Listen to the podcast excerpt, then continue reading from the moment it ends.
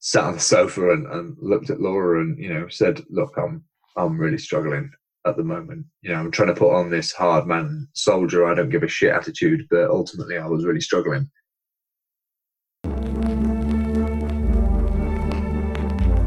Hello, I am Joel Ingram, and this is Crisis to Crushing It podcast. Let's dive into this week's talk, and I'll help to increase perspective, expand perception, and allow you to change your reality. Enjoy the show. How are we doing? Good, very good. How are you? I'm good, man. I'm good. I'm good. Has your situation settled? Oh, mate, yeah, I'm all gravy. Yeah, Yeah? no problem. Where, where Yeah, are you now in the world?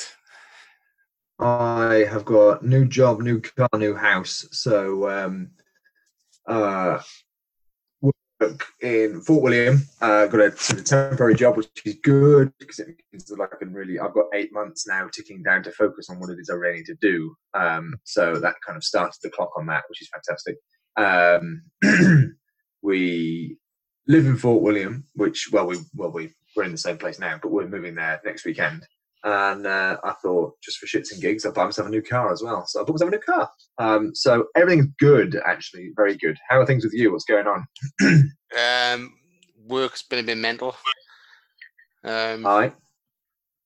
I sort of slipped off the last week. I had a slip on the training, and I sort of hit Sunday, and I realised I've been prioritising other things and other people. So Sunday, I, had, I had to train Sunday. So Yeah. Been training.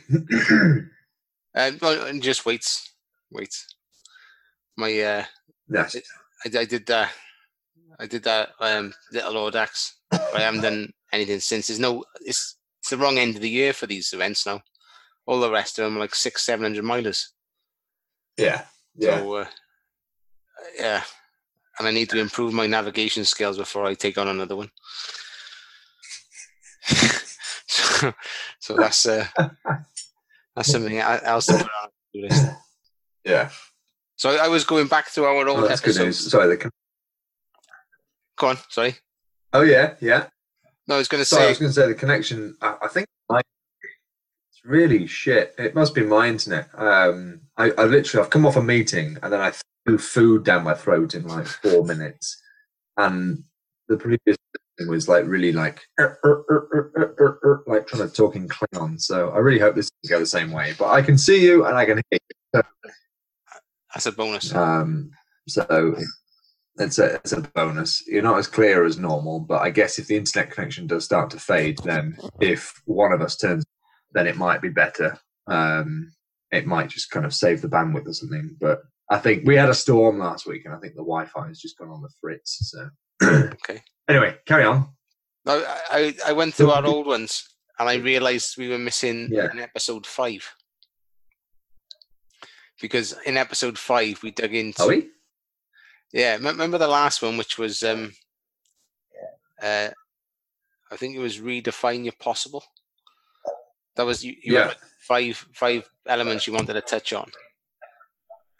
Yeah. I got, I got up to four, and then the fifth one was a chat between you and I, where we were talking about uh, um, me training for something, and I said we'll I'll hold that one for later on for when we actually kick it off. Yeah.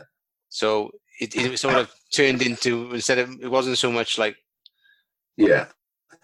you know redefine your possibility. It sort of turned into me discussing what I might be able to do, which I suppose you know I could release. It's just this, I said in there I'd keep it for uh, a future one for when we do actually start working together. Like you've gone now, you've frozen. Mm. Oh no. Um, right. Do you need the video? No, that's good. I can. If I would it help if I cut my video as well? Let's try it. Let's see if we can sound because I think that's obviously the most important thing. Okay, I gotta figure out. uh, Um, it's got to be an easy way Might just at least stop it. help. Yeah. It should just be. Are you on? You're on Zoom, aren't you? It should be just in the Yeah. How do you, bottom left. video settings. Uh, so if you just say, "Oh, you're a you're a meeting holder, though, aren't you?" Well, let's see how we get on with just mine out then. Uh, uh, Like, stop my video. I mean, it's just in the bottom left corner with mute and start video and stuff. Are. oh, he is gone. Are. Can you hear me? Yeah, I can indeed. I think the sound is Oh, I've got better a too. picture of you. I just get to sit and look at a picture of you with a cap and a beard. it's still a bit robotic. well, we'll let's see. Let's see how we get on, eh? All right, no worries. Okay. So I don't know if what you want to do. Do you want to have a, a dabble back, or should we just have a catch up on what we got going on and stuff? Let's have a catch up. I'll have to re- re-listen to that previous episode, and then we can uh, then we can pick up on where we left off. I think that'd probably be best, um, so that I don't give you a, a sort of half-assed version. You know. No worries. Okay. So what what's what's going on in your world? I know you said you've had a lot of changes right now. What's the and and they're not just little ones either, are they? No, well, I mean, yeah, it's ultimately it was looking at. Um, ah, I mean, to be honest, it's restructuring my goals, reevaluating what my life is doing to get me towards those goals, and then cutting away all the chaff. If that makes sense. So there's a lot of noise going on around, you know, um, as in just sort of just just stuff that doesn't need to be there. So I went through a phase of just cutting all of that back, um, and Laura and I went through a few dramas. What with where we live, um, with our employers just well turning against me slightly because I got I got laid off my job um, because I asked for a pay. Basically, I asked for a pay rise, and um, like, actually, no, we're not going to employ you anymore. And I was like, okay, that's not how I saw that going. And um, I thought, okay, fine.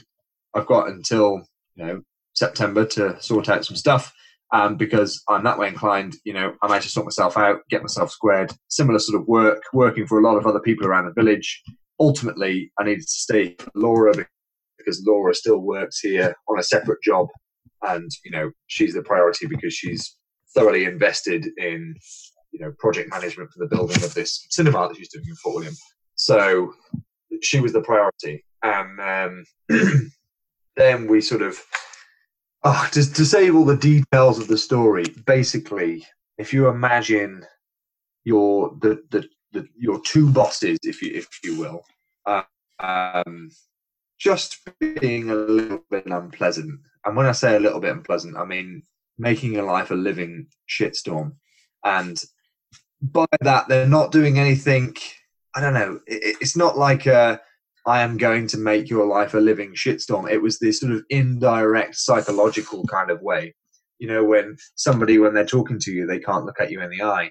Um, tasks that you usually get done, they'll ask someone else to do um, you won't get approached. You'll get emailed, even though we live in the building that's attached to it. You know, they're in the other, in the other room, and we can hear them talking, and you'll get emailed instead of spoken to, which is what normally.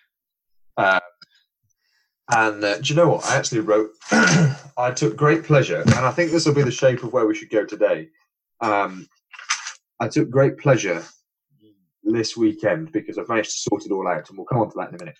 Of writing down all of the things that have kind of built up on top of me over the last, I don't know, six to eight weeks, which has made life a little bit unpleasant.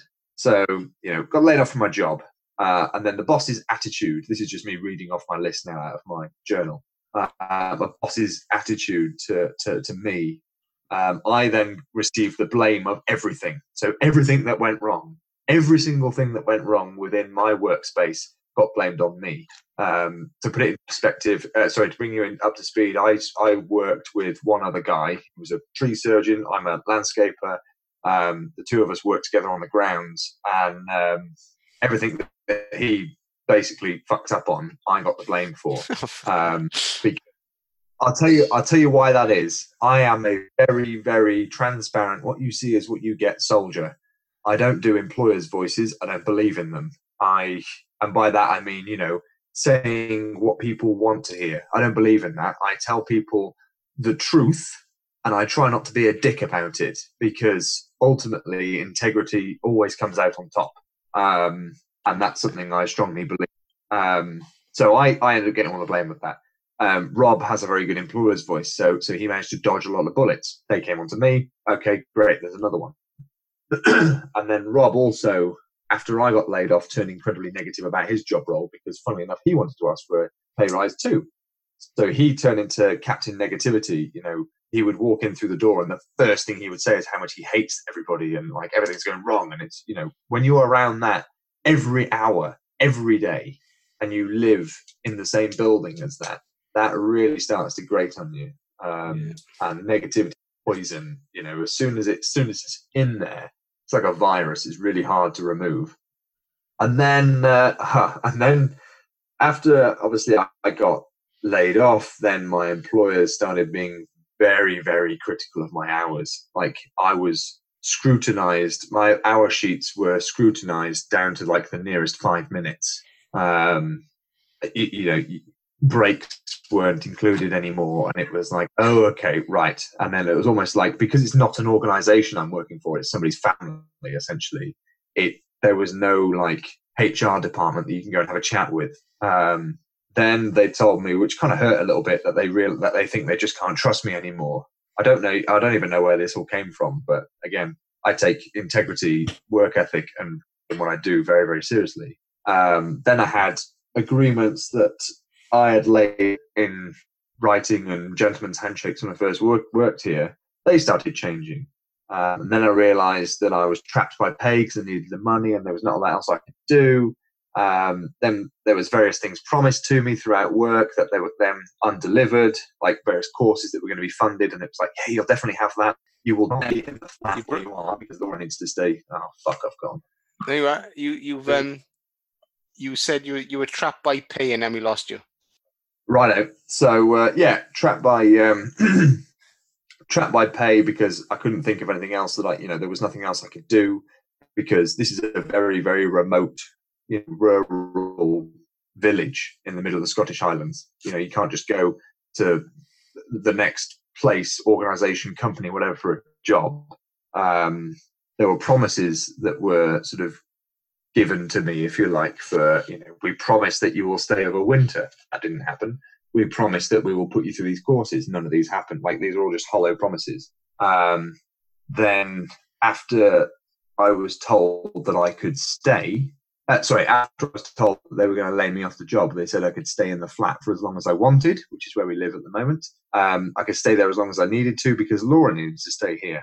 And then when things turned a little bit ugly, and I still can't figure out why, then we started getting pushed out the flat. They were like, "Oh, what, you know, when are you leaving? Like, you've got two weeks left." That's the thing. So um, then there was a lot of negativity directed to Laura, which I didn't appreciate. I had a lot of accusations of stealing and theft, and you know, uh, all these things that are just not true. Um, I don't really know where they came from. I think Rob was kind of probably um, feeding some of them, but that, that's that is what it is. A lot of short-sightedness um, for understanding where we could go. There was lies ah, Christ, this is only half the list. You know, you've got um, refusal from other jobs because of changes of attitude in people. Um, you know, you've got people in this community that want somebody who's hardworking and will pay the price, you know, for somebody who's hardworking because they want the job done. Because, funnily enough, there's no one else who will do it. And then you tell them how much you are, and they're like, oh, no, we won't pay you. Even though, funnily enough, I had that agreement since the beginning of the year, my charges haven't changed.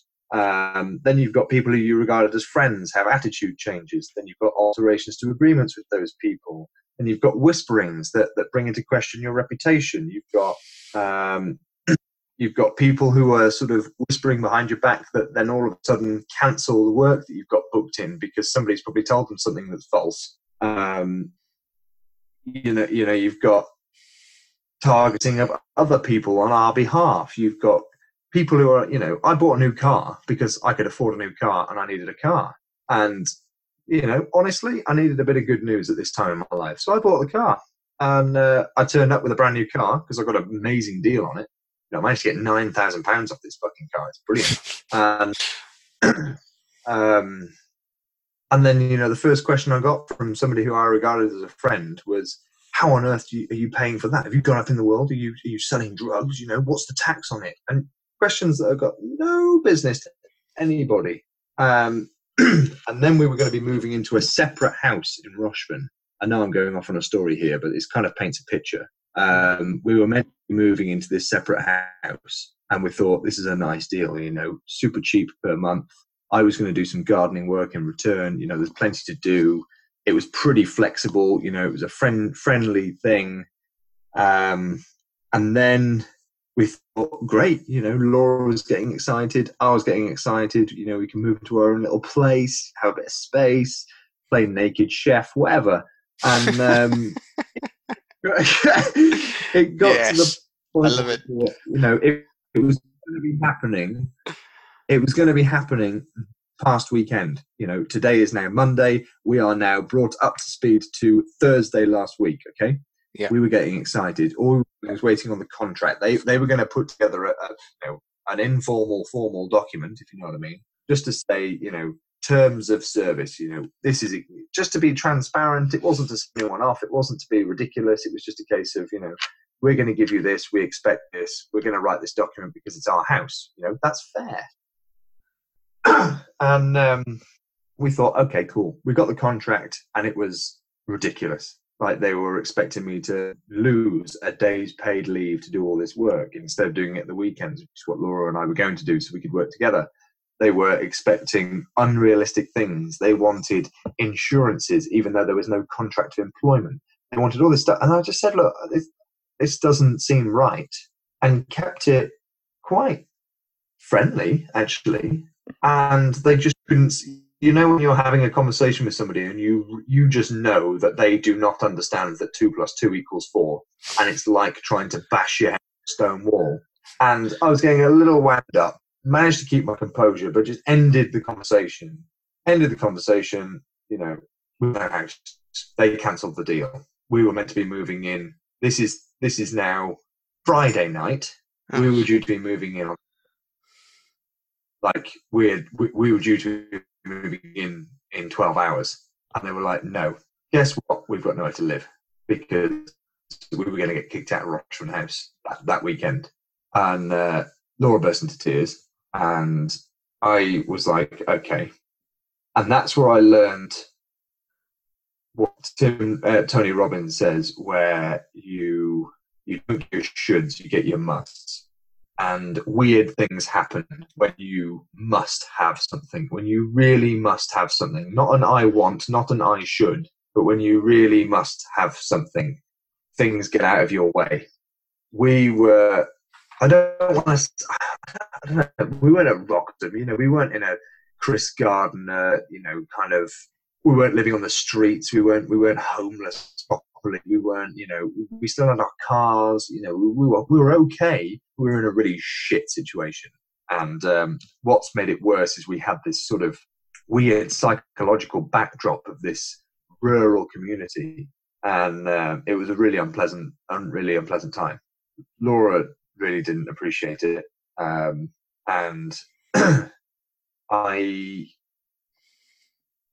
I just remember really switching on. I, I, I find that when it gets really, really bad, something in my brain will switch on.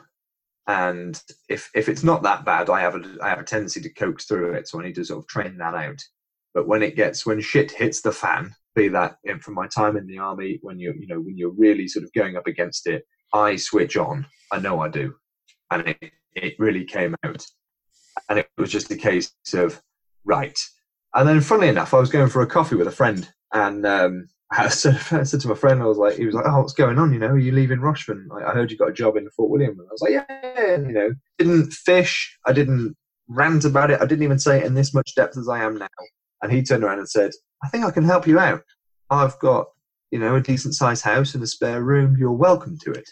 And we were like, oh, okay. Well, you know, that's really, really, I don't want to, I don't want to bite your hand off, but, you know, we'll go and have a look at it. Ultimately, we could afford our own flat, but it would pretty much take all of our money. We'd have 14 pence spare. um, you know, after food and bills and whatever. Um, well, we'll go and have a look. And it turns out it was perfect. You know, he's a really, he's a really top bloke. He's a very good friend.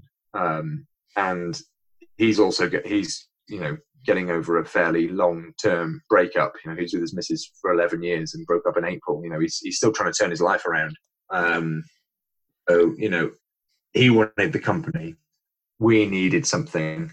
We're very happy with the solution. And all of a sudden, we had this offer. He was like, "Look, there's it's very hypothetical. Nothing's confirmed. I need to look into it." And uh, we left it at that on Friday night, and um, went to bed. I sleep through anything. Christ, there could be a zombie apocalypse, and I'd still sleep. But um, I woke Saturday morning, and I looked at Laura, and I realised she hadn't slept. I looked at her; her eyes were wide awake, and she was staring at the ceiling. And I thought she's either dead or she's thinking. And she wasn't dead, thank God. Um, but I said, and she said, I haven't, I haven't slept. I'm, I'm so worried about, you know, what's going to happen, where are we're going to end up, what, you know, what are we going to do? And, um, you know, and you kind of, you know, obviously in bed, you roll over and prop yourself up on your arm and you look down at her. And, um, uh, I, I remember it now as one of the most powerful things I think I've ever seen in my life. Um, or at least invoking one of the most powerful reactions which was, you know, when you look at somebody in the eyes and all you see is just despair. Yeah. And I looked at her in the eyes, I saw her eyes well up. And then what really sort of broke my heart was, you know, when you see someone's chin tremble and yeah. the bottom lip start to go, and then they burst into tears. You know, she's a strong strong woman. She's a very northern, strong woman. You know, I wouldn't mess with her, but she, she then bursts into tears into your arm. And it was at that moment that I thought, that's it. And something snapped inside and I just switched on. And that was, that's what I mean by, you know, when it, when you get to a really, really low point, something happens. And I was so driven. I just felt this drive. I was like, I'm going to go and sort this out. So I put coffee on. I put coffee up. I made Laura smile. That was that's not an innuendo. And uh, went down, grabbed details, figured out what on earth is going on, figured out exactly how much we could afford, figured out everything to the nth degree, budgeted everything perfect. We've got, we know what we need to do. And the only thing we were waiting on was either an answer from my mate to say yay or nay or an answer from the place that we could get this other flat, but it was extortionately expensive. Um, they were our two options. And um, Laura came down. She was like, "Have we heard anything? I can't handle this. You know, can't handle this waiting." And I was like, "Don't worry about it. There's nothing we can do about it. It's in the hands of Ken, and yeah, it's in the hands of Ken, and he's and he's busy. You know, he, he's out all day, so leave him to it." And um, we we did something different to take our mind off it. We, I think we just watched films actually all day um, and ate popcorn, which is fair. And um, had a message from Ken saying, uh, saying, you know, the room's free. It's it's yours. You know, if you want it. And uh, I told Laura, and she's incredibly happy. But to sort of at the culmination of this whole saga, the one thing that I remember and I've got it written down in front of me, is is the look on look on her face, and that's when I realised that that's that's what my reasoning is for doing what I do. I know that I need to make my achievements and my goals happen because I'm never seeing that face again. Yeah, it, it, I I can't describe it. I don't know if it sounds extremist. I don't really care to be honest. But for me, that was powerful enough to turn around and say, I'm never seeing that face again. If I can do something about it, if I've caused it, then I'm a bell end. But if if if I can do something about it, I'm never seeing that face again. So that's given, you know, I've been looking for a reason why I do these things for a long time. You know, I can come up with a really great Instagram quote, but it's all bollocks at the end of the day because you don't really believe it. But and then I got to the point where I thought, well, you know, the jobs and, and the rest of the saga, I thought I, I need to I must turn around and start making this happen, making what I need to happen happen. And um, because it turned into a must, all of a sudden we had to go through shit city for me to turn around and say, you know, I found my reason why. I know why I've got to do all this. Yeah. And I've never felt so driven in my entire life. Like to quote David Goggins, not motivation because he is right. Motivation is crap. It does come and go. But when you are driven to do something, it'll happen. If you are driven never to see something again, you'll never see it again. If you're driven to make something happen and there is no like five steps to this, that, and the other to find it. You, you know, it, it just comes to you at some point in life, and then you realize that's my reason for doing stuff. There is no other way you can do it. You know, it could be that you've already got children, and that's your reason. It could be that you've got an ill mother, or whatever. You know, whatever your reasoning is, it could be yourself, but I would advise against having yourself as your reason why because it's too easy to cop out. But you're doing it for someone else. Oh my God, you turn powerful. And, you know, I even felt it just in the gym this evening. You know, went to the gym, I pushed myself harder than I ever have before because although Laura was there and she had a smile on her face, like I could still see that face in my in my head. And that's I wrote it down and I read it every morning to make sure that that sets me up for my day. Um, I took great pleasure in writing out that list of many things that went wrong over the last eight weeks, and I scrubbed them out with red pen. It was fantastic. It was a very, very simple thing to do made me feel brilliant. And then, do you know what I wrote underneath it? You know, don't, get me wrong. This is very like personal to me. This is not somebody else that not, not something that anyone else can sort of copy. But I wrote all that down and took great pleasure in scrubbing it all out. And and then I just said, remember Laura's face at rock bottom. Remember the look of despair, the trembling lip, the trembling chin, the tears, and the crying. You make sure that that never happens again. And then I said, work to build the life that you see so that when you stop and you sit because you're tired, you remember that rock bottom, you remember her face, and you remember that you switch on when the going gets tough. And that's enough to make me stand up and keep moving again. If I'm feeling tired or if I'm feeling lazy or if I'm staying in bed or whatever, I think that and then I'm up and I'm fighting. And, I, and for the first time in my life. That's a full experience of what it is to be driven to do something. So that was a good thing, I guess, to come out of a really shit situation. And you have to come out of it because it becomes a must. And then if you are experiencing something that's really, really shit, record it, write it. Don't write a book about it, it doesn't fucking matter, but write a list of things that are happening if it's a listicle thing like that and then once it's all said and done, or as you're going through it and you're making every positive massive, which you should be, excuse me, then uh, write the lessons that you've learned. You know, I've learned several lessons from this. I've got a big list of them. And then turn those lessons into affirmations. And you have, you know, four or five affirmations that you turn around and say, you know, this is the culmination of these lessons that I've learned, of the experiences that I've experienced, and the feelings that I've felt. And you put them into four sentences or five sentences or whatever that you can keep reading and saying to yourself. And all of a sudden, you become driven and you you stay driven. I just I find that amazing. And to turn around now and be like, you know, we're moving into our new place weekend. Uh, I'm leaving my old job behind and moving on to something that's even better that's going to push, you know, I've got my professional coach that's going to help me do what I need to do. I've got my, you know, my own training program, my own coach for the stuff that I need to do. I've got the plan. Everything's going in the right direction again. So, you know, it, it's kind of one of those things that shit, sometimes you've got to just sort of knuckle down and get through it the, the, last thing that I will ever do is sit down and wallow because wallowing makes you feel worse. It's almost you get to the bottom of that really crap situation and you realize, just like David Goggins says when he's tired, you know, uh, realize that a human being is not so fucking human anymore, to quote him.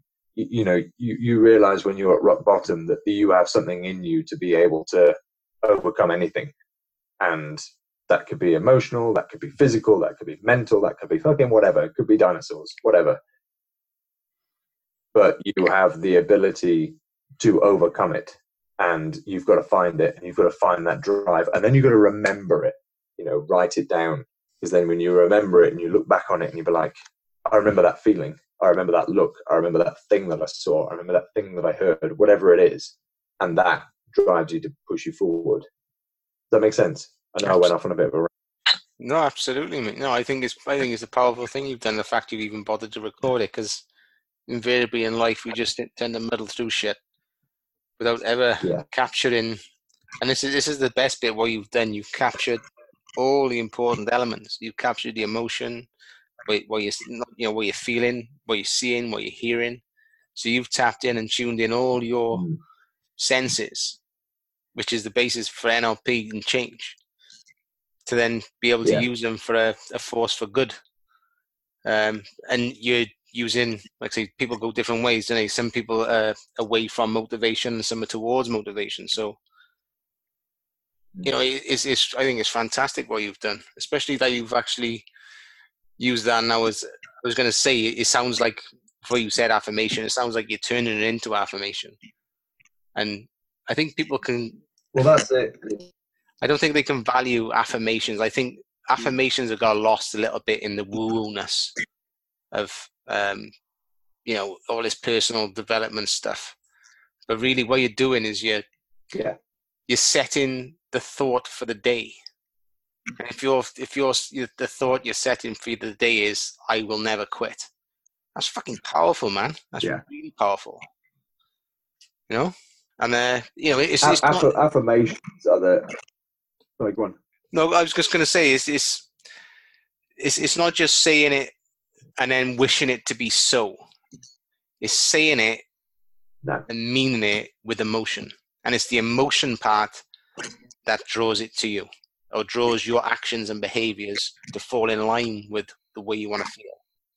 Yeah, I think I think if you're saying them and wishing them, then you- need to rewrite them because they're wrong. Yeah. The whole idea of an affirmation, you're right. It has been lost in this whole sort of woo-woo bullshit science kind of, you know, hippie shit. But at the end of the day, an affirmation is the is the piece of flint that starts a fire. On its own, it's it's it's it's not really, you know, on its own, it's it's a separate entity. But when it when applied to a direction with feeling with force with something then it creates a spark. What does a spark do? Obviously you know creates a fire and, and so on. You know the, the the affirmation is that fuel that starts you off. And if you are saying it and wishing it like you know there are some bullshit ones that people sort of i don't know i, I don't know if i should call them bullshit or not well i just did um there, there are some that kind of get a bit lost in the wash. You know, people who are like, "Oh, I will be a millionaire one day." Right? Wish. That's a wish. That is. That's not going to get you up and be like, "I need to be a millionaire." Guess what? It was uh, was it Confucius that said, "He who uh, he who." Oh man, I'm going to screw this quote up. He who only wishes for silver will only. Oh balls! What is it? He who he who own he who chases silver will never be happy with silver. That's it. You know, pe- It's a bit people who say things like that, they- that they're just wishes. You know, they're they're they're just wishes. Um, and if you are wishing them, they're just they're not right. You know, it's it's the wrong way to think about it even more. And it's like, like I said before, it's nothing that can be forced. Powerful affirmations they come through experience. When I read these four, I I remember the feeling that I had on that day. I remember that overpowering urge to never make that happen. eh, Sorry, to make sure that that never happens again. I feel a power behind it, and it's not some crazy spiritual shit. It's like memory. You think of the most powerful memory you've ever got. You think about the day your children are born. Right? You're going to remember the emotions that you felt when you asked your wife to marry you. You're gonna, you're gonna, you know, and she said yes. You're going to remember the emotions behind that. The day you got married, you're going to remember the emotions behind that.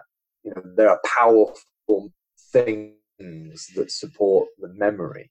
Uh, sorry, that support the the the the affirmation. There are powerful memories that support the affirmation. Yeah. So when I read mine, I the hair standing up. I feel and I feel myself tensioning up because I've got this drive behind. Me. If people are sat there going, "Oh, I need to write some affirmations," and trust me, I've been there. Christ, if if I could if I could have one pound for every single affirmation I've ever I've ever wrote, one is not that I can speak English. Um, I'd be a millionaire. So it's only when you find the real ones that you find the drive to do it. And fine, if the ones that you've got are working for you, great. I think at some point in your life, those affirmations that you that work for you will probably change. I think that I think they will all change at some point.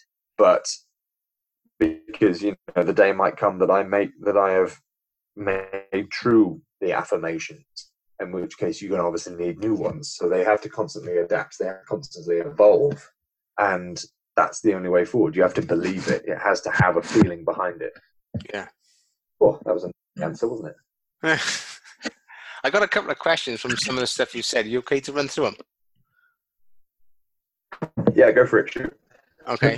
so you mentioned um, in the beginning, you said you had to, uh, you had some chaff to cut out.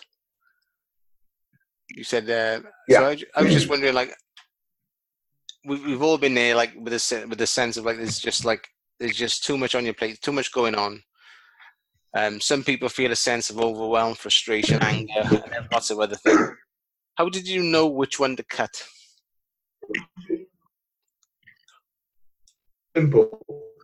I found what I say it was simple. It wasn't simple. I'm going to try and make it sound simple. Um, Take us through the process. I cut the thing- I cut out the things in my life that I knew were not getting me to where I wanted to be. I so there are numerous times this year I've sort of cut off things that are wasting my time. Um, then you can put it on a different scale. I cut off things that are wasting my money, for example. There's another one we'll come on to in a minute. Um, wasting your emotions. That's another one. We can come on to that in a minute. But I realized at one point this year I was running four different jobs, two different businesses, trying to run a blog, trying to do three different websites, and try and um, train full time with two other people to coach. Funnily enough, that's that's quite a lot to do. So come in line with what your what your goals and aspirations are. Ultimately, I've always I've always gone off the um, the line of if I were to get hit by a bus tomorrow and I'm lying on my deathbed, what would I regret spending my time on? And uh, and then would I be like, I'm really happy I spent my time on that, or regret not spending more time on it? And for me, that was my training. That was constantly learning about my training, and that was spending time with Laura. And all of a sudden, you kind of start to narrow that down into three things. And then you realize, what am I doing the other things for? Well, a couple of the businesses that I was running and helping run, I was doing for friends as a favor, and it was getting me money. And I was thinking, money, money, money, money, money. I need to get some money.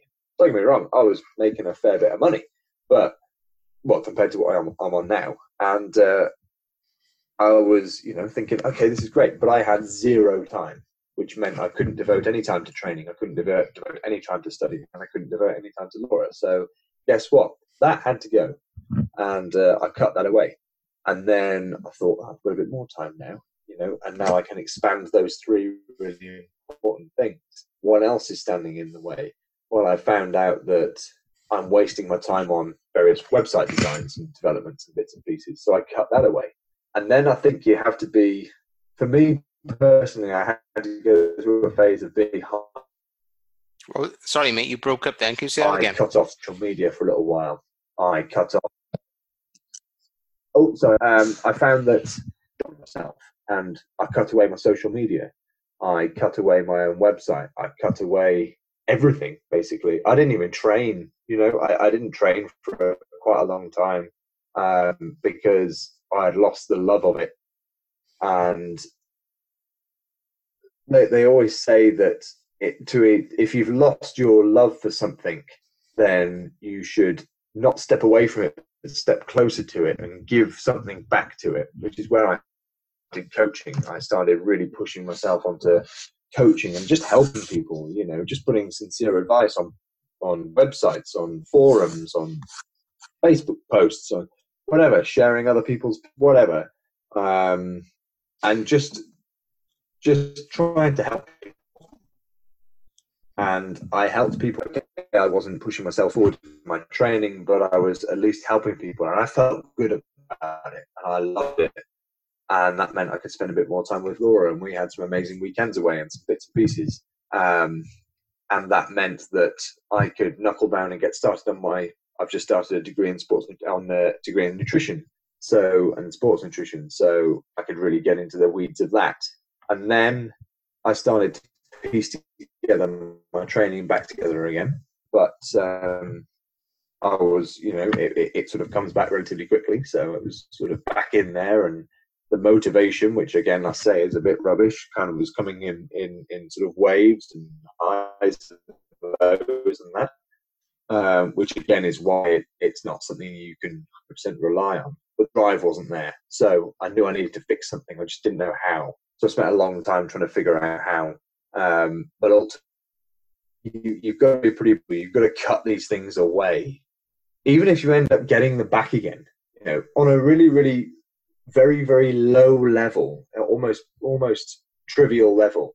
I did the same with my finances. You look at bank account subscriptions do I have? Do I have magazine subscriptions? Do I have Audible? Do I have this, that, and the other? Whatever. Um, well, I had all of the above. So you just start cutting them away. Delete, delete, delete, delete. And then you write a spreadsheet. What are the core bills? What do you need to pay for? How much do you want to budget for food? And then what have you got left? What's the rest of it being spent on? You start cutting away the chaff there, and it makes you more efficient. It makes you put a bit more money away. You know, you can put your own personal pension contribution away. You can do whatever. And it means that you're becoming more streamlined and sorting your life out. And then I realized actually what my YouTube premiums you broke up, mate. Subscription you... back, like listening to you know offline. I can download. Oh, um, how's that? Hang on. You said you broke up on. I realised after you've done the budget, you realise something. Ah, right, sure. So yeah, after you've um, you know after you've cut away the chaff in your financial life, you realise oh, I've actually you know I've got quite a bit of money. I can start moving bits and pieces around. You know, you automatically feel like you've got more money than you had, even though it's the exact same amount. And then you think, uh, do you know what? I actually want that back.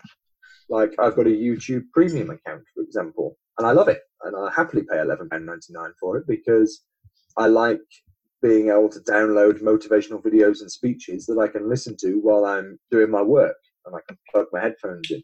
You know, I'm feeding my mind. It's a tool. I'm using it. So, you know, you cut that away to for a purpose of getting everything back to the bare bones. And then you you might get back to the select few. Um, I think oh, who was it? It was either Jim Rohn or Zig Ziglar, and I'm sorry to say that I can't remember who, but they said if you, I'm pretty sure it was Jim Rohn actually, if you write a list now of all the things that you that you've got on your plate, right, and you ABC all of them, A being the most priority, B being something that's fairly critical, and C being a nice to have, right? Um, and then you take all the A's, and then you write another list of them, and you ABC all of those A's. So you're you're obviously condensing the list, right? And then you focus on those final A's you know, after you've ABC'd them uh, once or twice, focus on those A's, and then you'll realize that you've probably forgotten the majority of the other B's and C's. And you might find that you end up um, putting back in place a couple of the, the odd you'll see that you realize, oh, actually, yeah, that is quite important. I want that back, or I should do that again. You know, and all of a sudden you've you've cut away all the bollocks and shed light on the important things. So cutting back, really for me, I was just going hard. You know, as Elliot Hulse said, do something dangerous, cut yourself back, back to bare bones, and then realize where you're at, your current picture. It's it's like starting again. And you're like, okay, I might, you know, um, bring that back into place, or I might start doing that again.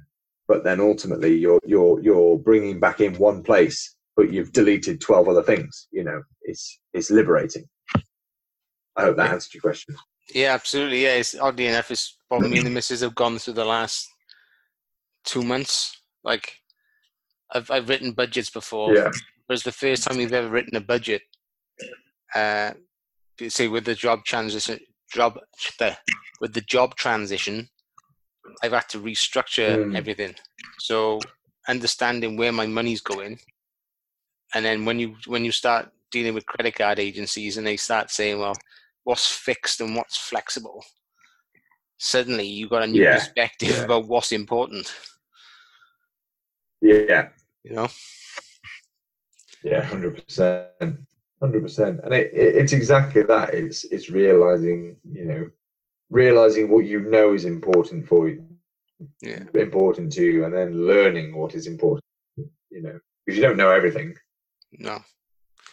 Um, and, and I bet at the end of that, you, you also mentioned you found yourself trapped by P. I mean, how did how did how did that that feel? What was the what was going on within you when you felt trapped by P? uncertainty. Um, I didn't know. Like what I do is not a trade job, right? It's just any any Jack or Tim could do it. But um, it was a case of I realised I was in a very remote um, rural community in a very remote part of Scotland, and it was 35 miles to the nearest town. Okay, I, I realised that I either at this point I didn't have a car, so I realised I'm borrowing Laura's car to get to and from places, but I know that she's going to need it on a daily basis very soon as her job's about to ramp up.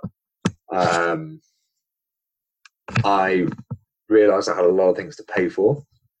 Um, I realised you know, I just invested in some quite expensive coaching, um, and I thought, right, I'm, you know, I'm I'm worrying here because I've got things to pay for, and I know that I'm getting overwhelmed with my bills again. So it was un- sheer uncertainty. And you know what was funny? Um, it was an investment to get my car, and uh, I thought, okay, you know, and and I could have got an old banger, but I'm I'm always dubious of getting really really cheap old bangers because they end up being more expensive than anything else. So I found this amazing deal on this new car, and it was a you know it's a contract plan, it's relatively cheap. You know, it's got everything included, and it doesn't need I don't need to pay the you know the tax, the MOT, and the whatever with it, and the servicing, in fact, because that's included. So it's it's just putting diesel in the tank, um, and uh, it was a big investment. And you know what? Laura got involved as well, and you know it was it was a it was a joint decision. It, was it was a wonderful thing. It was it was going to serve us. It's going to serve us well for the next fifteen years, and it, it certainly will. It's a fantastic thing that we will have, and you know it's it's future proof. We can fit bikes and kids in the back if we need to. We can fit dogs in. You know whatever. It's good. It's efficient. It's fine for our European trip, which we want to do next year, and all these bits and pieces. But um, funnily enough, after I'd sold it to myself like that, um, and I'd made the, and I shook the hand, I thought, "Whoa, that was a big amount of money. Um, and then I had an email from my bank saying, um, and the, the the subject of the email was, uh, "Do you need to clean up your finances?" I was like, "Ah, that'd be nice. Let's have a look at this email." And uh, what they were doing was offering a loan. Now I know loans are kind of you know weird things to sort of get into. You know, they, they can be seen as traps and this, that, and the other. And uh, funnily enough, this was a, uh, a clean your finances up loan because I've been part of my bank for the last 20, 20 odd years. Um, and it, the interest rate was 1.6, Eh, which is nothing. and I was like, oh, bloody hell. So I took this loan out and cleared everything, cleared all payments, cleared everything, consolidated it down to one payment, and it turned out to be a fraction of the cost that I was paying in the first place, which is amazing. And it came again, I must, it came at the right time. I must clean up my file. I need to get this sorted. Uh, and then all of a sudden the email popped into your into your inbox and you're like, I need to I need to grip myself and I need to action it. And now I've made up my own payment plan on my own Excel spreadsheet. That means I can pay it off, you know. But at the time, it's really helped me out, and it will help me out. Um, you know, it's weird how these things happen. Now, I'm not saying that everyone should go and take a loan, but what I am saying is, what you feel you want to do, turn that thought process into I must do it. It needs to become serious. It needs to become something that you believe that you need it. You you have to have it. Not like a oh I should do that maybe one day. Guess what? You'll never do it. Or oh I really want to do that and I wish I could. Guess what? It's never going to happen. Fuck! I must do this. Shit! I've got to sit down and, and figure out how to do this. Oh my god! Right. Focus. All of a sudden, things will start getting out your way. It might take time. It might not. But it does happen. Look what's happened with the way we've got a house, the way we've cleaned up my finances, the way that we've got these opportunities come, the way that my why for my future training has fallen on my lap. You know, things happen. Weird, but things like that happen. But you have to have the belief and the seriousness behind it. It has to happen. Yeah, no, you're right. You're spot on. Eh? It's uh, belief is is the it's the cornerstone. It's the yeah. It's, uh, I don't know. It's, it's, I was trying to explain to somebody the other day about um, structuring something in your head, and when you structure it, mm. you structure it with such intent and purpose and belief, almost to the point where it's inevitable. Yeah. And the only way to to do that is to kick out of not not that you were you were in this state, but like this person was, and I was thinking they, they were in the, like the mm-hmm. victim state. So they, I think yeah. they, they, found it hard to comprehend what I was trying to say. Yeah. and I and I couldn't, I I struggled to put it succinctly and clear enough, and how important it is to grab it by the balls and say, yeah. "This is my shit, and I can deal yeah. with it, and I will deal with it, and I will achieve." and it takes vulnerability to do that you know if if i think if you're stuck in this sort of victim mentality like what i believe is that's your ego getting really bruised. And guess what? Egos don't like to be bruised you know. We we know that. Men know that you know. We, we don't like egos to be bruised. And you know what? That's fine. But sometimes in order to get out of that you need to become vulnerable. Um Laura and I, we need to get out of, we need to be able to afford somewhere to live. Well, we opened our financial situations to each other and raided each other's bank accounts. We understood what everybody was, what each other were paying. We understood how much money we all have, what's saved up, what's not saved up, um, what's costing a fortune, and we essentially treated all of our money as one pot. Like yeah. that's a really cool thing to do. Like I like control over my own shit, and my ego doesn't like people in, in, in invading that. And you know that was a, a vulnerable thing to do. Yeah. It's vulnerable to turn around to say to somebody, "I'm really struggling here. I feel like a victim in this position that I'm in," and to get out of that, people. It's all about people. People will help people it's not a book it's not a it's not a it's not a podcast it's well maybe it is a podcast it's more human than anything else it's not a book it's not a it's not a blog you're going to read on the internet it's talking to somebody it's listening to somebody's voice on a on a on a on a podcast it's looking at somebody while you're listening to them on a video or on a whatever it it takes vulnerability but ultimately you need that you, you need to sort of check yourself you know it's exactly the same as the gym you know you got to you got to check your ego at the door to be able to to, to be humble with yourself to know where you've got to start. Yeah. You know, go into a gym and you think, oh, yeah, I'm going to do all this lifting. And then you slap 150 kilos on a deadlift and you can't even lift it up. Then guess what? You're probably never going to do it again. You're going to go home and eat Doritos and salsa on the sofa and, like, you know, watch Netflix because that's great. Oh, I wish I did that. Why am I going to? Um, you know, you've got to go through that vulnerability to start off lifting really, really, really, really low weights. You know, nail nail the basics. You know, when I when I'm checking someone's ego at the door to to train them, like if I do a one-on-one coaching session, then funnily enough, we, we're going to start off with zero weight on a bar, like a couple of five kilo things, you know, and they might think it's stupid, but what we're doing there is nailing absolute perfect biomechanics. Like we are nailing everything that's perfect from the beginning, undoing everything. I train someone to run, I'll strip them back to bare feet and I put them on a treadmill and I make them walk. That's not going and doing like 10k high altitude intervals. That's going in and starting at the at the ground and sort of you know sometimes like I said with stripping everything back, you've got to strip your own emotions back and start from scratch. Like I've got all these things on top of my head. Right, strip yourself back, go for a walk, talk to yourself about it. Who are you, and what the hell is it that you want out of this world? And then build on it from there. It's a really difficult thing to do, really difficult, especially when it comes to vulnerability. But you've got to have somebody that you trust to turn around and say it, say it to. But ultimately, it's people. It's all about people. Yeah, I think men in particular find it difficult to be that vulnerable. It's, uh, yes. Uh, it's but it makes you more of a man to do that. You you if people are listening to this and thinking that, then go and look up Elliot Hulse on YouTube. He's turned into a bit of a douche, I think, recently, but you know, people change. But in his in his days, um, he's he's all about you know making men strong again and that sort of thing. And and people look at it and scoff and whatever, but he's got some really good things to say, especially in his younger years.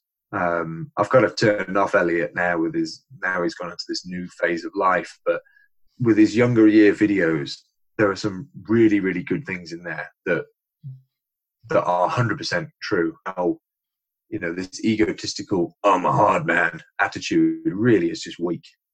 It's it's it shows weakness. It shows it shows insecurity, and insecurity is the ugly stepsister of vulnerability. Yeah. Yeah, I agree. That's uh, kind of vulnerability. Yeah, it's. Uh, I, I, so the crazy thing is, all the biggest transformations I've had is where I've been in that moment of being open and vulnerable with someone that I've had the biggest epiphanies and, and, and mind opening experiences. Yeah. You know, even even yeah. though it feels like it might, it feels really exposed to do. Uh, like I mean, like you know, you, you oh, are super open and you, you someone could if they were going to be a dick, they could tear you to shreds at that moment, and yeah. uh, that's where you say yeah. you would have someone you trust. Hundred percent. Yeah. Hundred percent, and it identifies the relationship with that person too. Like I, I felt really really shit with some of these things that were happening as they were happening, and sat on the sofa and, and looked at Laura and you know said, "Look, I'm I'm really struggling at the moment. You know, I'm trying to put on this hard man soldier, I don't give a shit attitude, but ultimately I was really struggling. And she was the one I could trust to, to say it to, you know. And they don't need to say anything in return. It just helps you in your mind to say it in the presence of someone that you trust. You're not seeking advice or seeking silence in the presence of someone you trust, you know. It's it, it, it's it's sharing that connection with someone and knowing that you have just shared yourself puts you in an incredible place. Yeah, I think I think sometimes, um, and most people are prone to this. Men, apparently, in particular, is when we're we're presented with a problem. Our default is to try and fix it, and sometimes uh-huh. you just need to be able to be emotionally distant enough to hear it, just to just yeah. like you said, to be present and hear nothing else. Yeah. And just you know, just soak it up for that person to then let them know they've been heard, and then that could you know that can change people. That shit changes people's lives. Yeah. You know? It's really powerful. Like. Yeah. Um, was else? There's something else I wanted to ask you as well. Um, you You're mentioned integrity, and yeah, earlier on you mentioned integrity, and um, yeah. I was just wondering how how did you come to that? Because that obviously you've touched on a couple of things. You touched on values, and you've touched on uh, like what you value most when you when you was doing yeah. this exercise. But you've also touched on values in a different sense of uh, physical traits, maybe, or mental, emotional traits, as in integrity. How did you how did you get to that one? I in my previous job in the army, I was in an organization with a lot of two faced people. a lot of people who would happily stab you in the back, a lot of people who had perfect employer and boss voices, if you know what I mean. Yeah. They were used to call them DS watchers, and they were basically DS being directing staff. They would they would watch the staff, and then when they, when they were looking at them, then they would perform. Every other time, they were an absolute arsehole. And um, you would have people who would put their name on your report that you just filed, for example, and, and take the credit for it. Or you would have bosses, even bosses that would do the same thing. They would take all the credit for their soldiers' hard work and then not turn around to the lads and say, "Well done, we've done really, really well on that." You know, it would just they would take the whole credit and be like, "Oh yeah, I did that." You know, there's a lot of lack of integrity, and I hated it, and I just realised I hated it from day one. I think if you're going to express yourself in any way, then the only way to do it, and this is coming from somebody who lied a lot when they were a kid, um, the only way to do it is with integrity. Lying, funnily enough, gets you into the shit. That's what I learned from a very early age, you know, and I got it beaten the fuck out of me. And um, and then you put that into the adult world. I didn't like the feeling that I was just ah, what, how, how do I say it? I felt that if I was putting on a front for somebody, you know, to to give them, you know, you know, to tell them what they wanted to hear, I wasn't just lying bluntly to them, but it felt like I was just lying to myself. Hmm. And when you become full of integrity with your own actions, you can then become fully full with integrity with everybody else. And I think integrity is your big blue bullshit shield. It's it's the one that can cut through all of the crap. It doesn't necessarily get you in the good books all the time. Look at the way my last but you can leave that place knowing you did the right thing and integrity is doing the right thing Yeah. putting putting on a front putting on a fascia putting on you know this this this employer's voice that i'll keep coming back to is not being uh, is not using integrity it's not knowing that you have done the right thing you are altering somebody's perspective, you are altering somebody's perception, and you are altering somebody's vision or understanding or or clarity to suit your own agenda. That is not working with integrity. If people worked with a little bit more integrity in this world, we would be in a much better place. If people had a lot more integrity in the government, Brexit would be in a different world. Things people don't say what they think as much, I think. People need to start saying what they think. You know? People need to start acting more like psychopaths.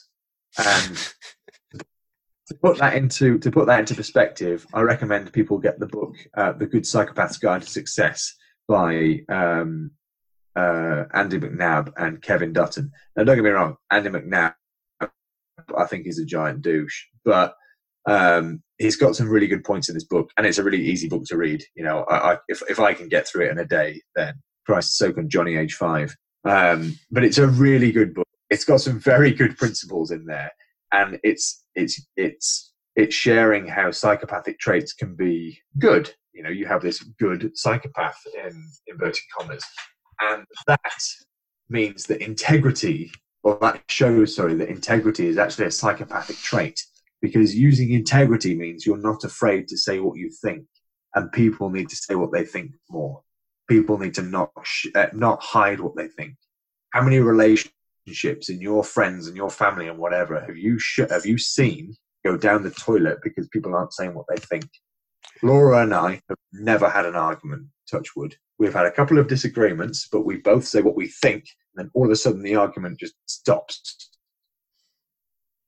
you know, there might be a time where it kind of feels like I'm having a disciplinary conversation with a boss, but she wears the trousers. So, um, case of you have this conversation. You are both talking with integrity. You are both saying what you think. You are both taking the time to respect what the other person is saying, which is another aspect. That's like that's like the the, the close twin sibling of integrity. You have to take the time to listen it's it's it's it's integrity in speech and integrity in thinking and action. it's the ability to say what you think and respect the other person. Respect also comes under integrity because you are being true to to how you would treat that person. And like, integrity is probably the highest thing I hold on my list of values, if you like, and certainly on my list of personal attributes that I take very, very seriously. Snap, mate. It's uh, it, that's one of the things I learned in the mastermind I did, and and I didn't realize how integrity was linked to self-esteem and self-worth. Um, oh God, yeah. But yeah, but I was. This is this is at the point where I was in full victim, and you know, I mean, I was it's just seeing this giant fat person with his belly hanging over his trousers, and then mm. just you know not following through on the things I said I was going to do, and and then small small steps, little things, just committed action over the years has has, has changed everything like changed everything around and, and that's the one value I hold like exactly the same as yourself. That's that's my top one. Integrity of self and integrity in dealing with others. Um yeah, it's it's do, know I find it interesting? Um in my previous job uh, in the forces, I did a lot of questioning, uh, interrogation, bits and pieces, and I found body language, um, the studying of people, psychology, and funnily enough, facial expressions fascinating. Yeah. But one of hardest questioning sessions that I have ever done is with somebody who is a pathological liar. And by that I mean they lie so often and so much and so in depth like it takes a lot of effort and a, very intelligent person to do that. That mm. they actually believe the lie that they are telling. They have lost reality because they are not speaking to themselves with integrity. Funnily enough, they've got lost in the land of the lie. If you are, you know, oh, I'm being, I'm, be, I'm, I'm operating with integrity because I'm saying that I'm an athlete every single day in the mirror. But if you don't believe it, you know, funnily enough, you know, you're going to go down this rabbit hole where you're like, if you don't put action on it, you're like, oh, believe it though. I believe it. I'm an athlete. You just don't know what the word athlete is. If you look down and you're still, you know, a, a, a fat person with a Mr. Kipling's cake in your hand, you know, it's it's it's coming out of the fact that if you live in a lie, if you are telling yourself through misery and, and lack of self worth guess what? You're going to start living that story that you're telling yourself. You become what you think about. You become what you say to yourself. So why would you not operate with a bit of integrity? Again, it takes it's a bitter pill to swallow. Sometimes you've got to go into the gym. You know, after I hadn't trained for a little while, I had to go in the gym. And be like, I'm going to have to lift really, really light today because I haven't lifted in ages, or this run is going to suck because I haven't done it in so long. But I've got to do it. You know, you've got to swallow your pride, swallow your ego again, leave that at the door because that and integrity they don't go hand in hand. They're, they are unloved ginger stepchildren to each other. They you have you have to leave them behind. You've got to look at yourself with integrity. If you go in there and be like, "Oh yeah, I'm going to be doing this, this, this, and this, and this," and you know it's bullshit, but you believe it, then, or sorry, it's bullshit and you believe it, but you can't see it, then guess what? You're going to embarrass yourself. You're going to bruise your ego, and your inner chimp is going to protect you, and you're going to go and eat nachos on the sofa. But if you operate with a little integrity, you know, look at yourself truthfully. It takes a lot of hard, long, hard looking in a mirror sometimes. You know, look at David Goggins when he had his, you know, when he, as he was saying in his book, you know, the the um, the sort of not affirmations, but the absolute psychological beasting that he gave himself in the mirror that one day to himself as he's shaving his head that is in extremis of integrity. You can only get there by being true to yourself, being true to others, and and being true to your situation. And that that all comes under the umbrella of being of of integrity. yeah, absolutely. I just found it mad the fact that you can get to that a certain point in life, and then you know you see.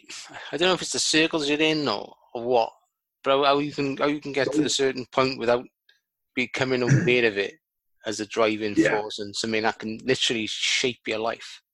You know, this the the, val- the values in in general. I'm talking about not just integrity, but like becoming yeah. getting clear on them can brings a sort of crystal clarity that allows you to just crack on. Like, well, going back to what I was saying before about negativity, how, how, you know it takes one one negative person to turn you into a negative person. It's all about the people around you.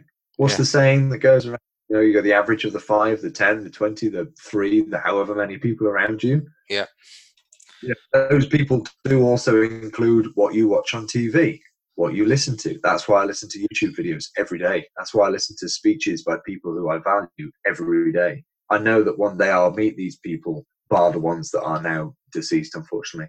Um, you know, you- you're going to meet these people because you're surrounding them. You're surrounding yourself with them. The people that I read about in books. You know, these some some are historical figures that I'll never ever see, but you you surround yourself with people through books, through audio, through visual, through actual physical people. Guess what? If one of those is an absolute like negative person who's dragging you down, get rid of them. They're not worth it. You know, you look at that person and go, "What can I add to you?" and what might you teach me? And all of a sudden, it's not like what can I get from you and you know make it transactional. It's you know what can I learn from you, but in the process of helping you to do something that I know about. You know, it's all about helping people. yeah, You know, absolutely. you, you've got to got to get clear that group of people around you. I think that's the most important motivator. How many people who are you know fat and lazy on a sofa or, or feeling really shit about themselves on, in, in life or you know really really down in the dumps have either got zero people around them or they are watching some bullshit on telly like EastEnders or something and they are then you know watching some more bullshit on Netflix. They're reading some bullshit love story that they realise is never going to happen that adds nothing to your life, or you're reading some crappy magazine that just loves all the news or whatever that just loves all the negative stories. How much negativity is there around you? Cut it out. I don't have a TV. I don't watch the news. I don't. I, I, I know that Boris Johnson's being a bit of a douche at the moment, but I don't really know what's going on. I like being naive to it because do you know what? I've got my own shit going on, and in the um, you know, in the attitude of Brendon Burchard, I'm kind of like, well, you know, you you you've got that, okay? I've got sorry, not Brendon Burchard. Um, um, what's his name? Darren Darren somebody who's the Hardy. editor of Success Magazine. Yes, thank you, Darren Hardy. Um, you know, he, he will turn around and be like, yeah, you, you've you've got that. You've got the environment. You've got the government. I'm going to leave you to that because I know you can focus on it.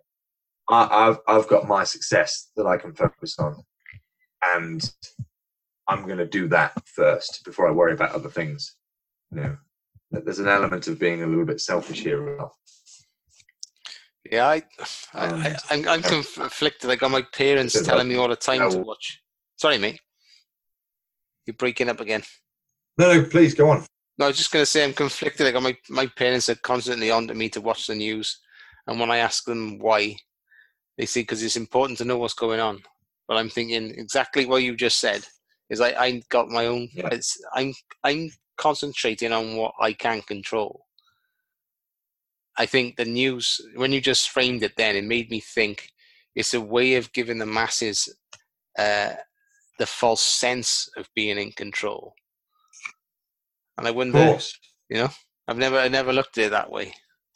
there was a there was a um, a point on this nutrition course that I'm doing at the moment, um, and we were going through evidence based learning and what it's all about. And there was one thing that was talking about animal studies and the pros and cons of all it. So basically, we're going through all these different studies, right? You know, methods of gaining information. You know, you've got systematic reviews and you've got randomized control trials and you've got animal studies and you've got you know reports and editorials and whatever and uh, the pros and cons of all of them anyway, we were going through animal studies, and this really blunt point was like, would you bother looking at animal studies if you haven't read all of the human studies?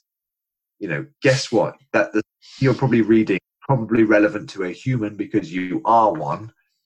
So let's stick to the human studies first. Now I know that might be a little bit of a far-fetched anecdote, but but bear with bear with me here why would you be looking at the goings on of the entire planet and 7.4 billion people when you have no idea what's going on with the person you see in the mirror? There's there's got to be a there's, there's there's got to be a story here of, of sorting yourself out before you can start worrying about what's going on everywhere else. surely. Yeah. That's yeah, very true. And that's that's that was the thing for me was I was holding a minute up to who I was and being like I say, being honest enough with myself to actually think, Jesus Christ, I need to make some changes.